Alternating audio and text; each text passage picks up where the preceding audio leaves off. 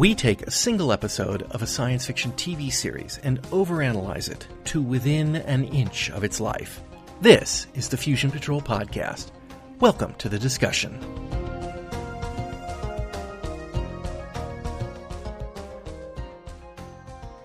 Hello and welcome to another episode of Fusion Patrol. I'm Eugene. And I'm Ben. And tonight we're talking about the Series 2, Episode 2, Space, 1999 episode, The Exiles. Just 403 days out from Earth, Moonbase Alpha encounters a swarm of space bees that, that turn out to be missiles, which turn out to be life support pods. The Alphans open two of the pods and meet Cantar and Zova, two helpless refugees and exiles from the awful planet Golos. In just a few hours, the moon's gravity will cause the other pods to break, killing all of the occupants.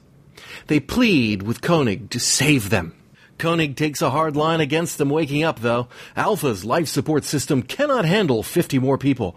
But Helena and Tony show John that if the human race were all like the pig headed man he is, then they don't really deserve to live anyway. So Koenig relents, but, but not before shooting Cantar with a laser to make sure that their weapons will work on them.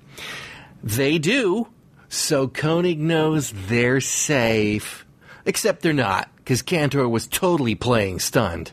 Now he and Zova modify Alpha's recycling systems to make them more efficient. or so they claim. They're really making a teleporter to take them and Helena and Tony back to Golos, where 300 years has elapsed since they were exiled. It turns out the Golosians were really peaceful people, and Cantar can hold the entire planet hostage with just one alpha laser weapon. He sends Zova back to revive the other pods, threatening to kill Helena if Koenig doesn't comply.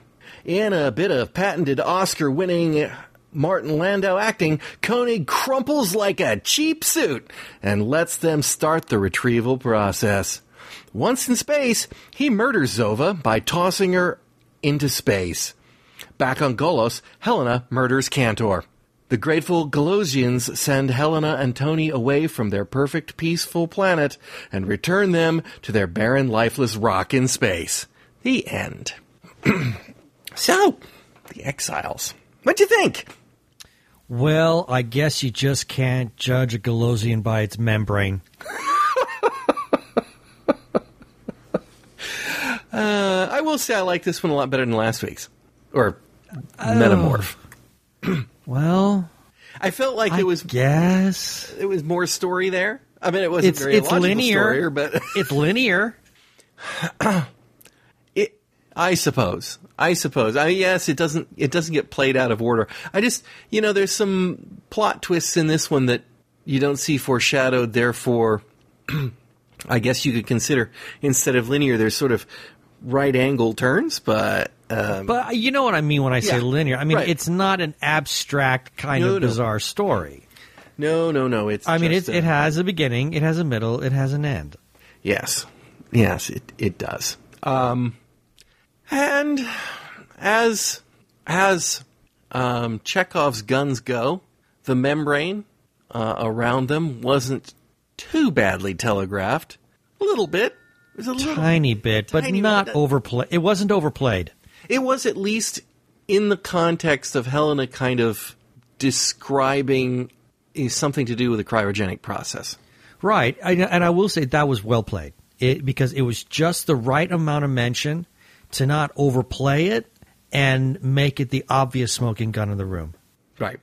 And I think I knew it was the obvious smoking gun simply because I've seen I it before. remember there being a saran wrap torn episode and the guy dies before, and I had forgotten it was this one, but but I remembered that plot device, and upon watching it, that I go, oh yeah, it was this episode. Okay, no problem. But uh, so um, I, I, to me, well, no, I didn't. I didn't get your answer. Apart from is it's linear, better, worse than the Metamorph. Um, It's linear. That's my answer. okay, I've seen this thing twice now uh, uh, because I I just felt like I had to not because I wanted to. And I there were moments where I just thought, "Wow, this is this is weak." And then other moments I thought, eh, okay, okay, I, I give props there. I mean, I like the fact, believe it or not, I actually like the fact that Koenig was taking a hard line on this. I thought his uh, I, I thought his logic was absolutely spot on, and and I thought that I- I uh, he Helena and Tony were way off. Well, but, yes, I, I'll I will go yes, sort of. Um, Helena and Tony filling in for Victor were definitely on the side of the invaders, as ha- was always, you know, in the past. Well, John, I mean, you know, kind of thing. And uh, but Koenig was a little. I, I felt Koenig was a little too far gone on the. Why must you always be so distrustful, John? When the safety of Alpha's at stake. I must be. I mean, Yeah, he- he yeah, was really yeah. It was there. it he it was over dramatic. I'm just I'm just simply And- thinking about his motivation. And seriously, the scene where he spins around and lasers Cantar just to see if their stun weapons work. Wow. yeah, I mean, that okay, was- yeah, yeah. It was it was a little that was overplayed, but I'm just simply referring to um, his reasoning. Was it was was the acting overdone? Of course it was. Yeah, I wouldn't expect anything different from this show, but was I'm just I'm just referring to his uh, his thought process. How however he uh, acted it out, you know, be that be that as it may, I thought his thought process and his reasoning was accurate. Do you think that he was um, distrustful of them? No, distrustful is not the right word, but let's call it distrustful. Do you think he was taking a hard line against them because they're aliens? I don't trust them because I kind of got a little of that. I did. and or because we just can't handle 50 more people on our life support system. I think it was a bit of both. You know, that, that sort of hard, cold calculation that says, you know, w- w- there's not much we can do about that. I think it's a bit of both. I, I think that maybe, yeah, the, the idea of, yes, we have a very balanced, you know, almost out of balance uh, support system going on here. And because it is so precarious, I can't trust you. Kind of interesting. So I, just, yeah, I think I think one reasoning fed into the other. just 60 days ago, he took aboard another life form to uh, to join their crew. Yeah, but that was sixty days ago. Oh, I see. Okay. Now they're full. They had the Right. room for one because Picard, Lou Picard died. And so now they can bring on board. Actually, I think they lost two people. So they could have pro- they probably could have survived with Cantar and Zova, but you know, none of the other 50. Um yeah, I, I, I you might have you might have detected that I had some issues with their behavior in this in this episode. I, I get that they're the bad guys and we're supposed to kill them, but it seemed a little egregious in this episode because of his h- hardline, almost anti-alien stance. He, he just, I, I, I thought the character was, I don't know, it just didn't quite seem right. Obviously, it's not the same Koenig we saw in series one. This is a different man, and maybe he's been burned by their 400 days in space. I don't know if that's what's intended, but it just it's odd and i think that's part of these changes that have been put in place in the show to make it more koenig's less of a thinker and more of a hothead and he wasn't much of a thinker before. No. so um okay one one thing that i point out that first off there's a lot of danger signs in caves on the moon.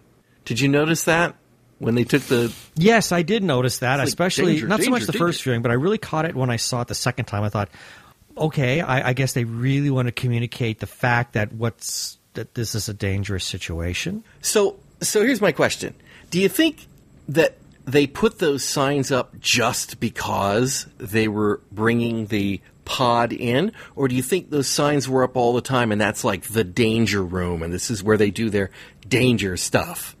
Well, that's kind of why I, I just assumed that was the second one. So- I mean, that yeah, that's that's like the danger room. That's why we've got to like you know beat people into the head with the idea that this is a dangerous situation. And there is no indication of what sort of danger it is. So somebody walking up to that room, looking and going, "Oh, there's danger in there," but not like chemical hazards, radiation hazards, um, alien prison hazard. I mean, it, it's a. I mean, it it was a nice set, and it was very kind of cool looking.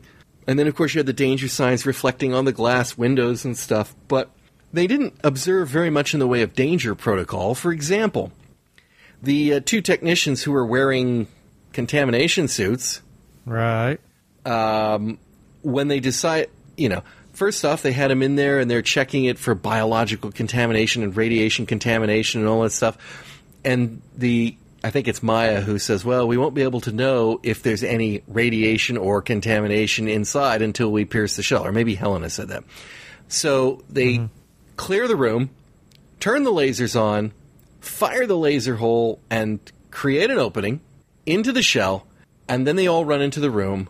Guys in biohazard su- or in hazard suits with their hats off. Koenig and Maya just walking into the room. They don't even bother to check for anything. And then once they're in there and they're looking around, Helena goes, "Well, there's still no sign of biological contamination." like, oh, Yeah. I, I, that was one of the moments that I just shook my head. I thought, okay, this is really bad writing. That was- I'm so glad they went to the trouble of having that sealed off room, those guys in suits, so that they could break quarantine uh, the first moment that they brought it. So, one of the things about that sequence, if you will, was how incredibly unnecessary it was. And I'm not picking on them in that respect, but that whole thing could have been condensed from the moment they decide to recover one of the capsules all the way up to the point where they were basically getting into the capsule could have been eliminated completely. Um, and obviously, they wouldn't have made it for time. So, what I feel like is that we got a lot of.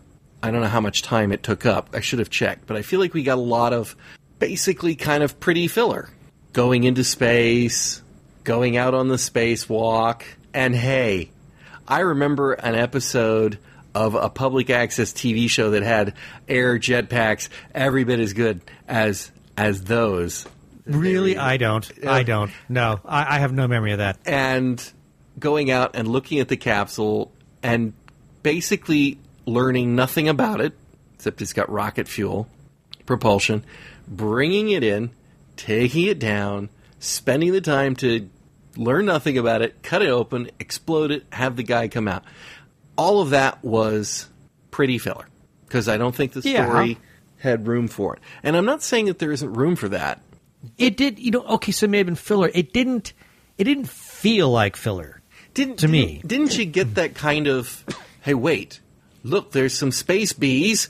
Let's look at the space bees. Ooh, maybe we should go on red alert. No, no, okay, never mind. You know something? The space bees are going to leave us alone.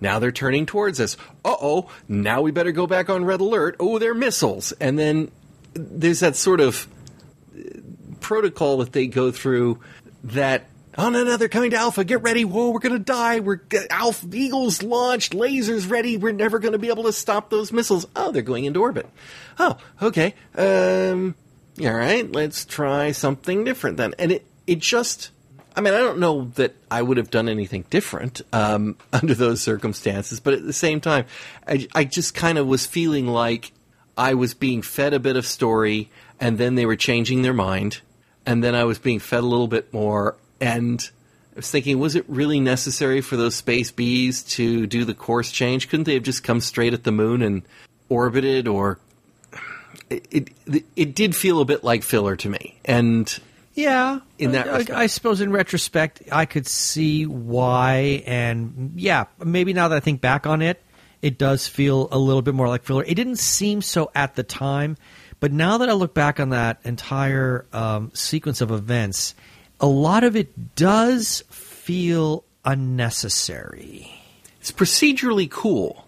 Yeah, but unnecessary for the sake of the story. Yeah, it didn't. I, I mean, there wasn't enough story there to drive, you know, to fill up the time, obviously, but because it's just, you know, a little bit of linear. Yeah, it's, it's just a little linear. But you know, the the eagle with the hook, uh, the claw, and the jetpacks, and going out on the spacewalk, and and honestly, I loved the danger cave. I really did. I thought, you know, it's about time that we began to see that Alpha isn't just that little cluster of buildings. Right. That there are some other places. I mean, you know, they probably could have gone over to nuclear waste dump two or something and used those facilities. I mean, they, you know, there's bound to be little buildings and and stuff elsewhere on the moon that they're that they could have used. So I I liked the I liked that aspect of it, and I liked the look of it, where it's kind of embedded in the moon rock. Mm-hmm. Yeah, I thought it was a nice touch. So I I'm not going to fault them for world building, but at the same no, time, no, I have like- no, I have no problem with the world building. I actually like that a lot, um, and I kept thinking, gee, maybe okay. Why didn't we see this in season one? Well, you could come up with any number of reasons. Um, purely from a behind the scenes standpoint, it was a production cost. Uh, maybe for uh, going forward, it could be said maybe with their little adventures out into space, they've realized that now they have to have something like this. Maybe something was constructed during this entire time. Yeah. By which they could actually have that cave to be able to handle such danger, danger, danger situations like that. Hey, uh, Tony, what do we do with those danger signs? Uh, I think they're in Alan's bedroom, but I think we can get them back. Okay, let's do that. Um, Victor's been hiding them. That's that's yes. I can. buy, yeah. So and and you know the procedure with the the fire suppression systems coming down from the ceiling and the the laser drill and everything. It it all had a it all had a kind of cool Moonbase Alpha is a real place kind of feel to it to me. Um, Yeah. that, that yeah. I that that I like. And I do you ever, ever have one of those? Um, do you ever have one of those social media moments where you see a notification come across on your phone and you skim it briefly, you get the gist of the content, and then later on you cannot figure out where that social media post was? all the time. Okay, well, one of our listeners sent something, which I haven't been able to find yet, that said, and I don't know who it was because I, I literally saw it as it scammed by, and I was looking for it earlier today, and I haven't found it yet. I'm, I don't know where it was, but basically it said, uh, maybe I'm a heretic, but I like Series 2 better than, than Series 1 Indeed. on Space 1999. And I'll tell you something. I think, I think when I was a kid, I liked Series 2 better than Series 1. I did. I, I liked Series 2 better when I was a kid. Uh huh. Um, and now that I'm a little older, a lot older, Well, the fact that we were kids when Space 1999 was actually airing, I know. and, and not little kids either, medium-sized kids. True. So, But now that I am older um, and have a little bit more, I'm not going to say wisdom because that's not the word, but um, uh, a greater sense of, ooh, shoot. It's something like dis- discretion, not discretion. That's not the word. I can't think of the word I want Discerning. Yeah, thank you. A greater sense. Yes, uh, but yeah, discerning. I can look back on that and think that um, while season two's stories were uh, more straightforward, I think I prefer season one because while they missed the boat a lot, at least they were trying for something that was really different yeah. But in I terms would've- of not just in terms of story, but also in terms of the way they filmed it. Because one of the things that we've talked about, especially in season one, there were some fabulous episodes where we got just awesome camera angles, lighting, just some really great production value. The story may be thin, but the production values were just off the chart. They were fantastic, and I'm not seeing that. In fact, if anything, I'm seeing uh, a lowering of quality purely from a, a production point of view. Yes, I think um, the command center looks kind of cool as opposed to the sterile main mission that we had. Um, although in retrospect now, I think I like main mission better.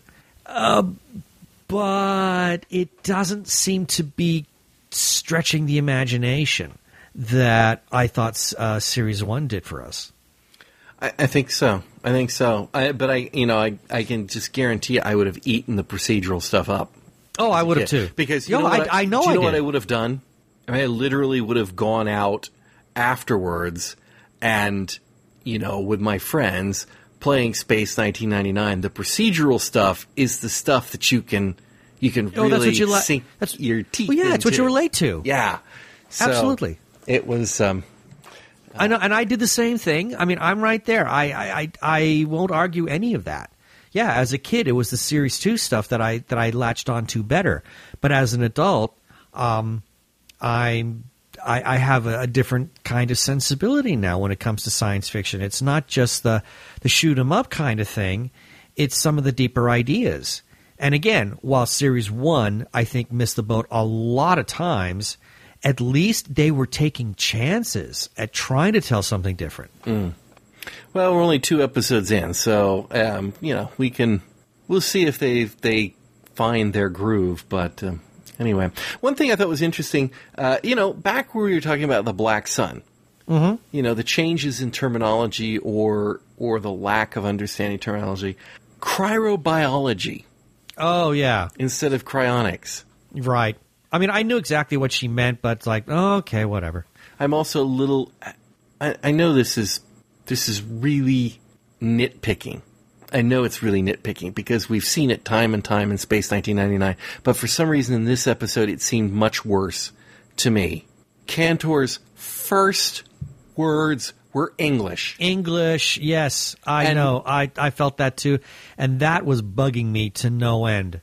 You know, at least some of the other ones, it's it seems like the aliens are trying to learn our language or something. But Cantar's had no chance, no time whatsoever. He opens his eyes, he looks at the humans, he goes, "My name is Cantar." Is Cantar? I know. Like- yeah, that bothered me greatly.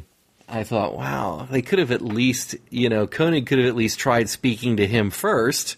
Well, you know, if they, if you're going to here, here's a great opportunity where, uh, while some of the the space uh, space padding that we got earlier in this episode, that could easily have been cut for the sake of stretching out just a little bit to try and establish a communication barrier.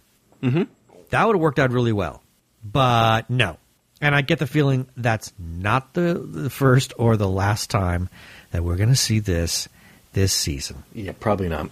And uh, I've got several notes in here. I talked a little bit about Koenig being the hard act, um, Hardacre, and uh, but I also noticed Hardacre. Hardacre. Yes, as a, I suppose that other word we could have tried to avoid. But anyway, Koenig is very pragmatic, and he makes he makes a comment to Helena that says because he, he really wants that the secrets of cryobiology and he says helena we've got to keep him alive to figure out how to open one of the other pods so that we can get the secret of cryobiology it's an unspoken clause there but that's what he says and helena turns on him and says john i'm a doctor i keep him alive for the sake of keeping him alive that's the first rebuke he gets in this episode from her you are- Right. you know, oh, you're only in it for you help us, we'll help you. And I'm a doctor. I'm a compassionate person. Uh, and I thought that line was a little weird at the time. But then when we get to the point later on where, you know, Helena and Tony are sitting there in his cabin and saying, John, you have to help these people. If you if you don't help them, what kind of people are we? Are these the kind of people we want to be? And you know, and all it. I mean, it was really very, very. It was very Captain Kirk coming out of Tony. Yeah, yeah, And- I, I caught th- And caught that. Koenig is like, yeah, no, you know, I watched these guys die, so gotta kill him. Right. Like he was really. I thought, boy, we couldn't have had, we couldn't have, we couldn't have turned this around more. And and I do have to ask the question whether or not Fred Freiberger, and I suspect we're still not going to get to him. Well, I'm sure we'll have plenty of time. I I wonder because Fred Freiberger, of course, famously worked on the third series of. of Star Trek, and uh, Right. some people have vilified him, but really, you know, there were reasons they had to bring in another producer, and and some could say that he kept it on the air for another year. So it's um it's a six one half dozen the other, but obviously he is aware of the notion of science fiction being a, a a field for the discussion of ideas about the nature of humanity and Yeah. and thing. And I wonder if that is injected in this episode here because of let's present those ideas. But the problem is, is that they're presented backwards. They're by Tony and Helena, not the commander. Not by Koenig. Yeah. And then Koenig turns out to be right in the end. To- Tony and Helena were completely dead wrong uh huh. about these aliens. Koenig was contractually once again right in in the course of the episode, and that just I was like, yeah, Eh, there's something wrong here. There's just mm-hmm. something. And and then there's another line, and let me see if I can find it, um, because I wrote it down. Um, oh yeah, we're all grateful, Doctor Russell. Alpha's returning to normality, and everyone's going back to this stuff, and we're all grateful for Commander Koenig's compassion. Wow, talk about a cult of personality there. Mm. That was a really. It's like, well, you know, we'll just all live under his shadow, but if he's giving compassion, we're all happy.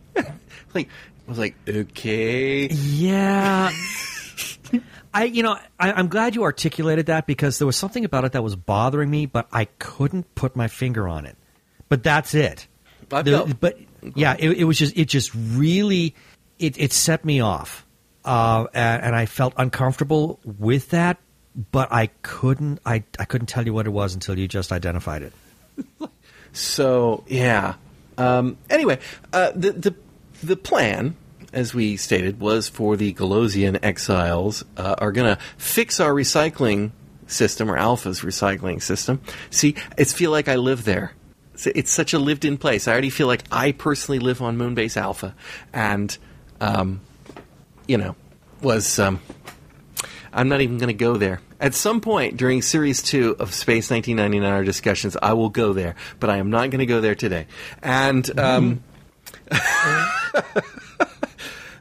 it's a little too early in the Maya Tony relationship to get into this. Oh, oh well. If we're going to start talking about that kind of flirtatious thing, We- we will do that. Have, we have to. Yeah, we got to discuss Helena and Helena. Oh, I think. Well, no, there's one, there's worse. There is somebody on Moonbase Alpha that is more mentally unstable than John Koenig, and it's so obvious in this episode. It was it was bugging me. It was really freaking me out. And it, I've seen this many times before. It never occurred to me before, but when I was watching it this time, I'm like, that's just twisted. Okay, It is. Okay. Dr. Russell has taken up sculpting. Yeah. And what did she choose to sculpt? It's how Herself. no, yeah. Now She is that sculpts- narcissism at its finest? Now, she, and now then the what does she do with it? What does she do Well- with it? She gives it to her boyfriend. Yeah, she's going to give it to John. do you remember the overly attached girlfriend meme on the internet? Oh there well, she yeah. is. That's her. That is that is really weird. It's like, uh, you know, I want to I want to do my own face. So, how am I going to do that? I I I, could there's 311 people on Moonbase. I could carve do their face, but how to do mine? So, hey, let's get Maya. in Maya! Masquerade is me. You, Now I can do this. It's like, okay, you guys didn't think very far into this one. and then what does she do at the end? She makes John fix it. Yeah. Like- give me a nice nose. Yeah, you uh, you busted this face. I, I, I- that's supposed to be humor, but Well, the the one question that I've got in all of this now is: Does that poor statue need Botox? I'm sorry. Did I- just go say- there? I'm gonna say Did I just on- go there? I'm sorry, Helena. I re- Barbara, Bain, I, I really do love you. based on what we saw with um, uh, uh, what's her name, Zova, working her fingers into that face, I would say that the clay that the clay statue has more flexible skin I think it's a more Barbara accurate representation. Whoops! I'm sorry. Did I just go there again? Oh, darn it, Barbara! You really, I, I really do love you. I'm sorry. so. Uh, anyway, our But yeah, that, that that clay face definitely needs to have its skin pulled now. Yeah, oh yeah, yeah. It definitely needs some work.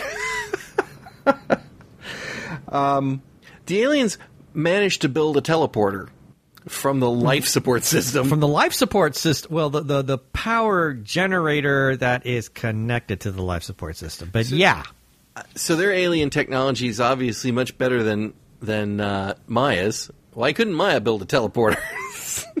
yeah. After all that spiel that we get about how advanced their science is, I guess it's not advanced enough to get them off the planet Psychon, Apparently not. planet of the 12th grade science fair. And so, and then they beam themselves to Golos. Really? It, I guess, I guess if you wanted to take over a planet and you'd failed and you'd been put into exile and you arrived somewhere, I guess your first thought would be, how do we get back to that planet again? But it doesn't strike me as being my first choice.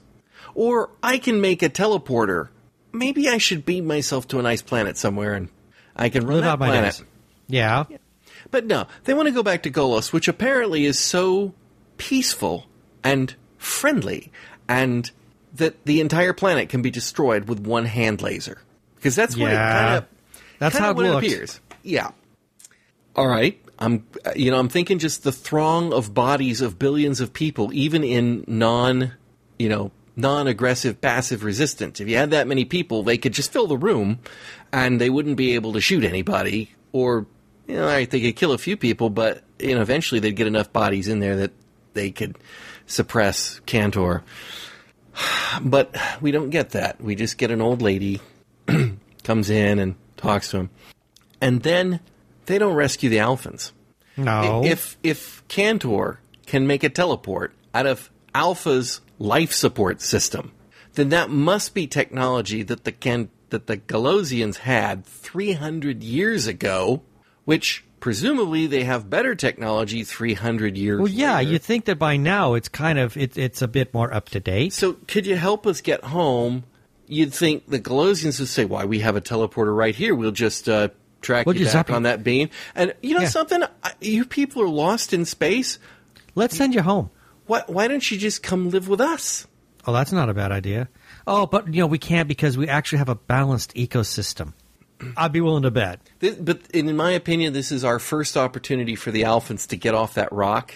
If anybody had been thinking, there should have at least been a line of dialogue that said, "We asked them, but there was no way for them to set up their teleporter. They only had to use this beam, or you know, and it would blow out our life support systems, like uh, or something, anything." But basically, nobody even thought of it. It's Hmm. like they're not even looking for a place to live at this point. Uh, and then and No, it's there's like- yeah, they they're like really being con- in this beautiful blue glow that's uh, Well, only only in that part of space, and and and it's it's and it's it's all all because of John Koenig's command ship. You know his his, his uh, commanding compassion. skills and his compassion that we have this this nice blue glow and feeling of we well being for everybody. We are grateful for John Koenig. We are grateful for John Koenig. the cult, the Of cult per- of yeah, Koenig. so so cult of personality. oh boy. Um. Okay. The two, the two Doctor Russell scenes. Go. Oh dear lord. Um, to me, I, I, I, I'm not entirely sure what I'm supposed to feel about that. Uh, I- and and I, I kind of sort of have to echo, but in a more serious manner, what Tony was saying. You know, talking about the whole court martial thing. Now, granted, while that bit was played for laughs, I kind of looked at this and I thought, well, one, th- th- this is really um, unprofessional for starters, but we, apparently that seems to be running rampant. We got a lot of unprofessional last week with uh, the one, um, what's her name? I can't think of her name anymore, who just had a complete nervous breakdown in, in Tony's arms. Yeah, his, wife. Yeah. Her. Baxter's wife. Yeah. Yeah, Baxter's wife. Um, but at the same time, it, it just. I, I'm not sure what kind of game Helen is trying to play here. I agree. because clearly she's she's totally in on this. I mean, it's she had she didn't seem to be the least bit surprised when she turns around and you know there's again you know Maya. Now I, I, we ha- we do need to point out that the the scene that leads up to this is is very very truncated. It, it feels terribly edited. I mean, we come we must assume that yes, as uh, as as Helena is sculpting this this this narcissistic head of hers that looks better than she does. Oh, I'm sorry. Um, she's got to go to Maya, who can, you know, change her, you know, obviously change her shape to, to look like Helena with all the Botox and pulled skin, uh, so that Helena can then actually make make this statue statue head. It makes perfect sense. But the way we get into that scene is very weird. With Helena giving Maya this, you know, you'd be the envy of everybody, you know, change the color of your hair, your eyes, you know, lose some weight here, put some more weight on there, blah, blah, blah, blah, blah. It's a very weird, abrupt moment. So we can only assume that maybe Maya had been doing her little, um, her little magic act for uh, for Helena's sake, which could all, would, and that Well, would explain why Helena. in- I mean, I Well, never that- I was gonna got say, this. is She was never in Helena's form in that scene, was she? No, she wasn't. But And it's the way that scene cuts right in. Now we, now you and I had just said that it makes sense if Helena is calling upon Maya to turn into her, Yep. purely so that Helena can can sculpt his head. That that is totally logical. I mean, I don't know the motivation. is- it seems but still- totally logical, yes. Well, yeah, the, the lo- yeah the motivation is just completely whacked, but the the methodology makes perfect sense. So I don't have a problem if that indeed happened, and maybe that was even filmed because again, it feels very strangely edited, Right. and it would then later explain why Helena did not completely flip out when all of a sudden she turns around as John walks in because this all happens in just moments. Literally, Right. it's just mere moments. John comes in, and then all of a sudden, there's two Helenas, and and our Helena doesn't seem to be the least bit surprised. And it's kind of weirdly placed in the episode too. You know, the whole thing where they all go back to to being sort of well because of John's. Uh, and this, ha- yeah, and this happens right. It, it- this this happens shortly after that uh, contentious scene between Helen and Tony on one side of the argument and John on the other. Mm-hmm. And all of a sudden, now we're playing this game. well, I mean, it's another thing about them playing this game too. In series one, there was some very almost chaste um, indication of romance budding between. Oh, are you kidding? Russell. I mean, it took forever for that to come around. yes, and it was. I mean, in the very, beginning, it was downright. It, it was animosity. Hmm. And here, not only do we get the scene where you've got the two of them kissing Koenig, but there is the unwritten implication that Koenig should be able to tell them apart because he has been kissing. That's the Dr. other thing that really bugs me is that um, Helena clearly has no problem with the idea of Maya masquerading as her and then planting a wet one on, on John. I mean, that's I gotta- really, I, gotta I, that would flip me out. I, I got to tell you, when I would watch this as a, an 11 or 12 year old, and this scene played out, and more importantly, the scene at the end with with her turning into a hag and and goading Tony to kissing her, that scene turns over very very differently in my mind at my age now. Now I'm it's sure like, it does. Oh wow! Like I I totally did not get what could be done with this when I was twelve. Right. But Oh, I, I, I totally get it. I totally get it. Yeah. Uh, yeah, that, that's it's a very very different spin on that scene on both of those scenes. It's like, oh, Maya could be a lot of fun. Just- She, she's, she's great at parties. yeah.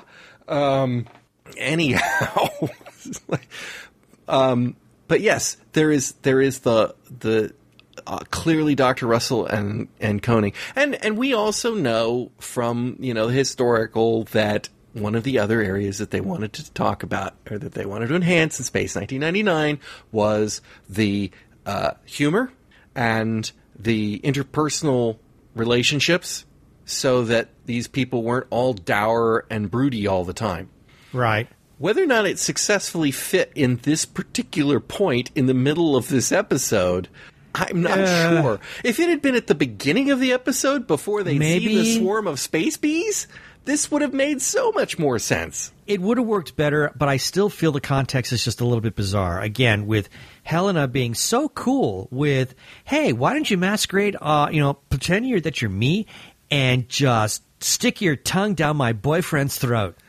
Um, it didn't appear to be a tonguey kiss, but I, you know, Who it could knows? We couldn't tell. It- it's kind of it's kind of hard to tell. Um, but uh, you know, swinging seventies, like projecting forward into 1999. Remember how Gerry Anderson was with UFO? Oh, that's true. It's very, uh, very casual. Maybe okay, so maybe we got some really loose morals here. It's a small base, and uh, they've all been sterilized, so they can't have babies. So, uh, you know, what are you going to do? Um, they ran out of puzzles But a you long know, they time kind ago. at the same time that kind of sort of in some weird way, and and it's probably just me, but that sort of flies in the face with something that we're going to see in the next 1999 episode.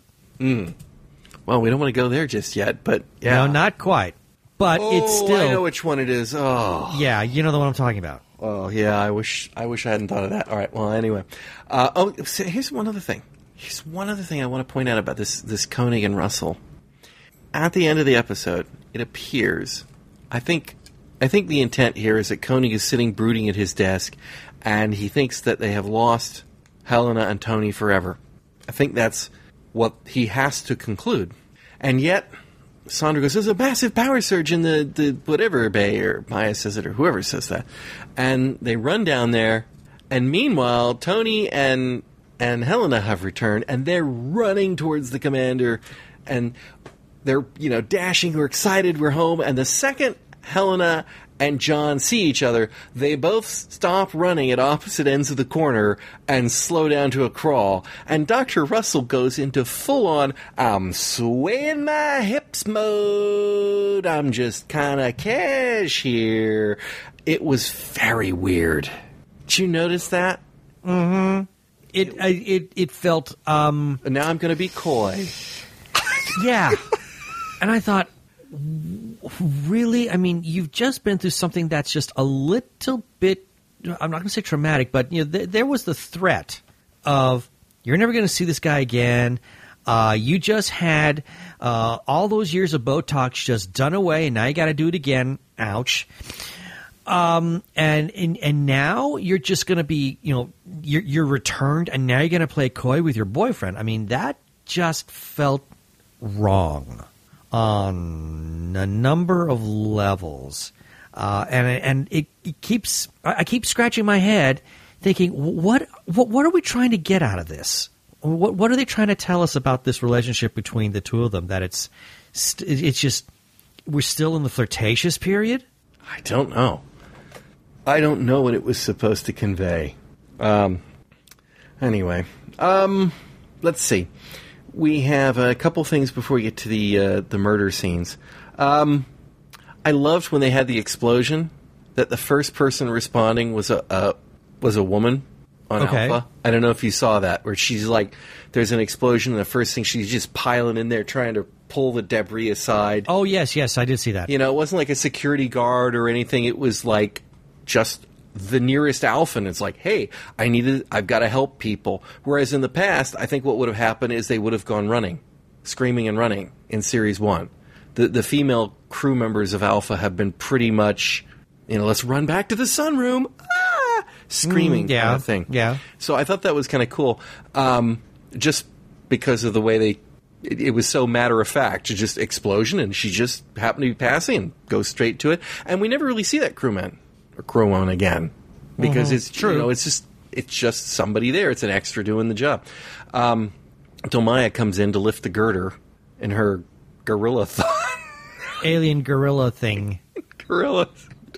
She's really handy. I mean, without her, I, it's you know, fortunately, unfortunately, on Alpha they don't have anything called a lever uh, or anything like that, that that or or anyone who has that knowledge. So they need the alien gorilla thing. Well, that's I, I was I was kind of feeling a little weird for Maya when uh, Koenig, you know, they, they can't lift the girder, so Koenig says, "Maya, we need you here." It's like, oh, that's all I'm good for. Uh huh. We need you here, Maya. Turn into something strong, would you? Like- yeah, And then afterward, do us one of your party tricks. exactly. now do Helena. Now do Helena. Yeah. I mean, the whole thing just felt kind of uh, just like like she's just I, yep.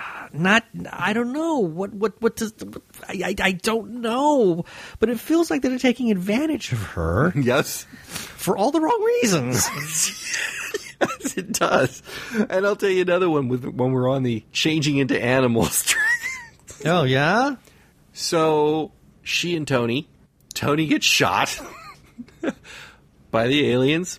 Maya transforms into a tiger, leap, Panther. panther, excuse me, leaps into the room. It scares them. They drop their weapons, And she does nothing. and she sits there. well, because they haven't trained the damn panther to do anything about that. and and they're both like looking at the weapon on the floor, and and Zola slowly reaches down and bends over and gets the weapon, and then shoots her. And Maya just stands there as the panther the whole time. It's like all she had to do was to move closer to that laser. but she Yeah. didn't make any sense at all. No. It, it, it made no sense. Now, we did in this episode get the uh, notation that she can hold a, a form for an hour. Yes, this is the first time we've heard that. That have to mention of that. So uh, I I think we may And- have mentioned and- it earlier, but Uh, no. It well, we, never, you and I may have mentioned Oh, it. we might have podcast, mentioned it. I don't remember if we did or not, but this is the first time in the series that we've heard it. And luckily, at least that will sort of remain canon. But that's, you know, that's long enough for her party tricks. yeah. Oh dear, dear. I mean, I don't know if I I'm wanna see, never- you know, the- I'm the old never hag gonna watch again. this show. I'm never going to be able to watch this show the same again. I'm just No. never, never going to look at the budding romance between Tony and Maya the same again. It's just nope, nope, can't, can't go there. Uh, okay, so they threaten Helena, so Koenig has to go along with them. Mm, yeah. two episodes yeah. in a row. No, three episodes in a row. Maybe even four episodes in a row. Going going back to, you know, at least a Testament of Arkadia, and I think maybe the one before it. This is getting monotonous in the I mean, he's willing to let those 53 people in the pods die, you know? Hey, Right. for Alpha. I can't, you know, sometimes you got to make those command decisions like that guy on a Venus probe. You got to you got to kill him. He's like, "Okay, we'll kill Dr. Russell." "Oh no, you can't do that." and of course, he's faking it. Oh, of course he is. Again. Again. Yeah. Um and I, I you know, it's one thing in the episode where Balor is killing people and he tries to lure him to although it can't be his doom, but you know, trying to lure him into space and and get him off of Alpha because he's an immediate threat. Mm-hmm. There is something about the way he kills Zola in this that seems not on the same moral equivalency as with as with Balor, and I'm not sure why, but it really does feel like he just murders her. Does it felt a little heartless? Um, yeah, it felt it felt like more like murder. I mean, granted, I he, Koenig was kind of backed into a into a corner. I mean, he didn't want to go along with what they were saying, but Right? he didn't want them to get away with it. So, yeah, I could see his quandary, but wow, the method in which he uses by And just I'm- kicking her out into space like that Yeah. just felt very And I'm cold-hearted. not sure. Oh, I'm not sure it would have been effective. Yeah, I kind of wonder about it because she does have. Um, she, she said that the the the uh, the entire uh, life support system, et cetera, you know, it was key to her thoughts. So I would have thought that if if that's the case, then I mean, have unless it's a, while she was unless it's a there. distance thing, In which case, they were safe and they didn't need to kill her right? Because they're up on the Eagle. Although she does have that magic touch, you know, the, the Golosian back pinch. Oh, that's true. The forgot about that. should have should have thought of that. But you know, they could have they could have stunned her with kill. That's another one for. that's another one. Um, did they know enough about the physiology of these aliens that they know that stun wouldn't kill them? Apparently not. But then again, there's that stupid membrane that keeps getting in the way. That's true. It did stop the uh, cardio pulmonary thing. And then what about Dr. Russell killing Cantar? Hers, I felt, was a little more justified. Well, her case, I kind of, yeah, I, I felt it, it, it. I felt that was justified, and it was a desperate move. You know, he's shooting things up. Yep. She's trying to So, say that that's the only thing she I- could think of to do. I kind of, I, I I'm kind of okay with that one. and then taunt him. Now that was Weird. sadistic. You're getting older, Cantar. You're getting feeble. You're, getting older, slowing Cantar. down. You- It's like what? And it was You're it was feeble, obviously Cantar. Dubbed in afterwards. Oh, it, it- yeah. It, so yeah, it, it just made the scene feel rather disingenuous. There wasn't there wasn't a single there wasn't a single scene of Helena hiding where it looked like she was talking or shouting. I noticed that, and normally And the I voice can. didn't sound right either. No, it didn't. It it was very um, very looped. Normally I can give these things sort of a pass, but this time it bothered me. It feels to me like they shot the scene without that, and they And then they added it, and they go, you know something? I don't know that these stupid people watching this are going to understand Oh God, that he's Yeah. getting older. So maybe maybe we should give it some narration. That's what I what it feels like to me. And then they're like, why would she be narrating that? Oh, because because she's shouting at him? I don't know. that was yeah. Um, let's see. And then the only thing I have that I can think of um, is oh, oh, we just put the anti gravity rays on them and they go back to their original course. yeah, Wouldn't the anti gravity rays have prevented them from cracking? yeah, possibly. Well, they said it was. Well, the I get why. moon's Well, why not just use the anti gravity rays when they're approaching the moon in the first place? If they thought that they were going to be a threat, just repel them and repel them. You know, don't- okay, out of the way, you're gone. Bye bye. I wasn't clear. Well, obviously, it was just a quick way at the end to get rid of them, but I, I wasn't clear. I don't think it was. It wasn't repelling them. It was just making them not realize the moon was there, and so they turned around and headed back on their course. Hmm. So I'm guessing that they wouldn't have thought of that right off the bat, because why would you think of that? But but at the same time, if we have anti gravity technology, which they do, when Cantar said to them, the moon's gravity, now that they're in the moon's gravity, they will crack in 56 hours or whatever it is and, and be sundered. That Maya would have gone, well, we have anti gravity rays. We could, we could project anti gravity at them and prevent them and pre- from cracking. prevent them from cracking. True. She wouldn't necessarily know that they were going to leave orbit, but you know that would have been a quick and easy solution to you know give them more time uh, if they had been you know humane people and not just talking about being humane people. right. One of the one of the I guess the last thing about this episode then is going to be the final scene with Tony and Maya. I know we talked about it a little bit, but this is one of the scenes that has stuck with me forever. This is, to my mind, this is possibly the, the most famous or second famous scene. Yeah, it's probably the second most famous scene that I can remember um, from all of Series 2 Really. that scene where you know she's saying, "Come on, Tony, be known as a man of principle." He's, "I'd rather be known as, Known a, as man a man of, of taste. taste. That just, and not not because of anything other than just I don't know. It just stuck with me. And and the other one is also a scene between Tony and Maya later on with his beer, and it, it's just something about that. The actual dynamic between Maya and Tony works for me. Yeah. They've got good. Yeah, they play off well each other. Koenig and Russell does not. Nobody would be convinced those two are a couple. It just it doesn't work for me. But, I mean, aside from the fact that they were married in real life. right. But I know, it- presumably they don't act like they do in real life either, or they don't act like Koenig and Russell in real life. yeah, but yeah, but Russell doesn't act. She's got. She has a face that doesn't move. Ah, damn it! I did it again. You're thinking of the clay statue again. I, I well, no, I'm, I'm just think, I'm just thinking of that stretched Botox face. I'm sorry.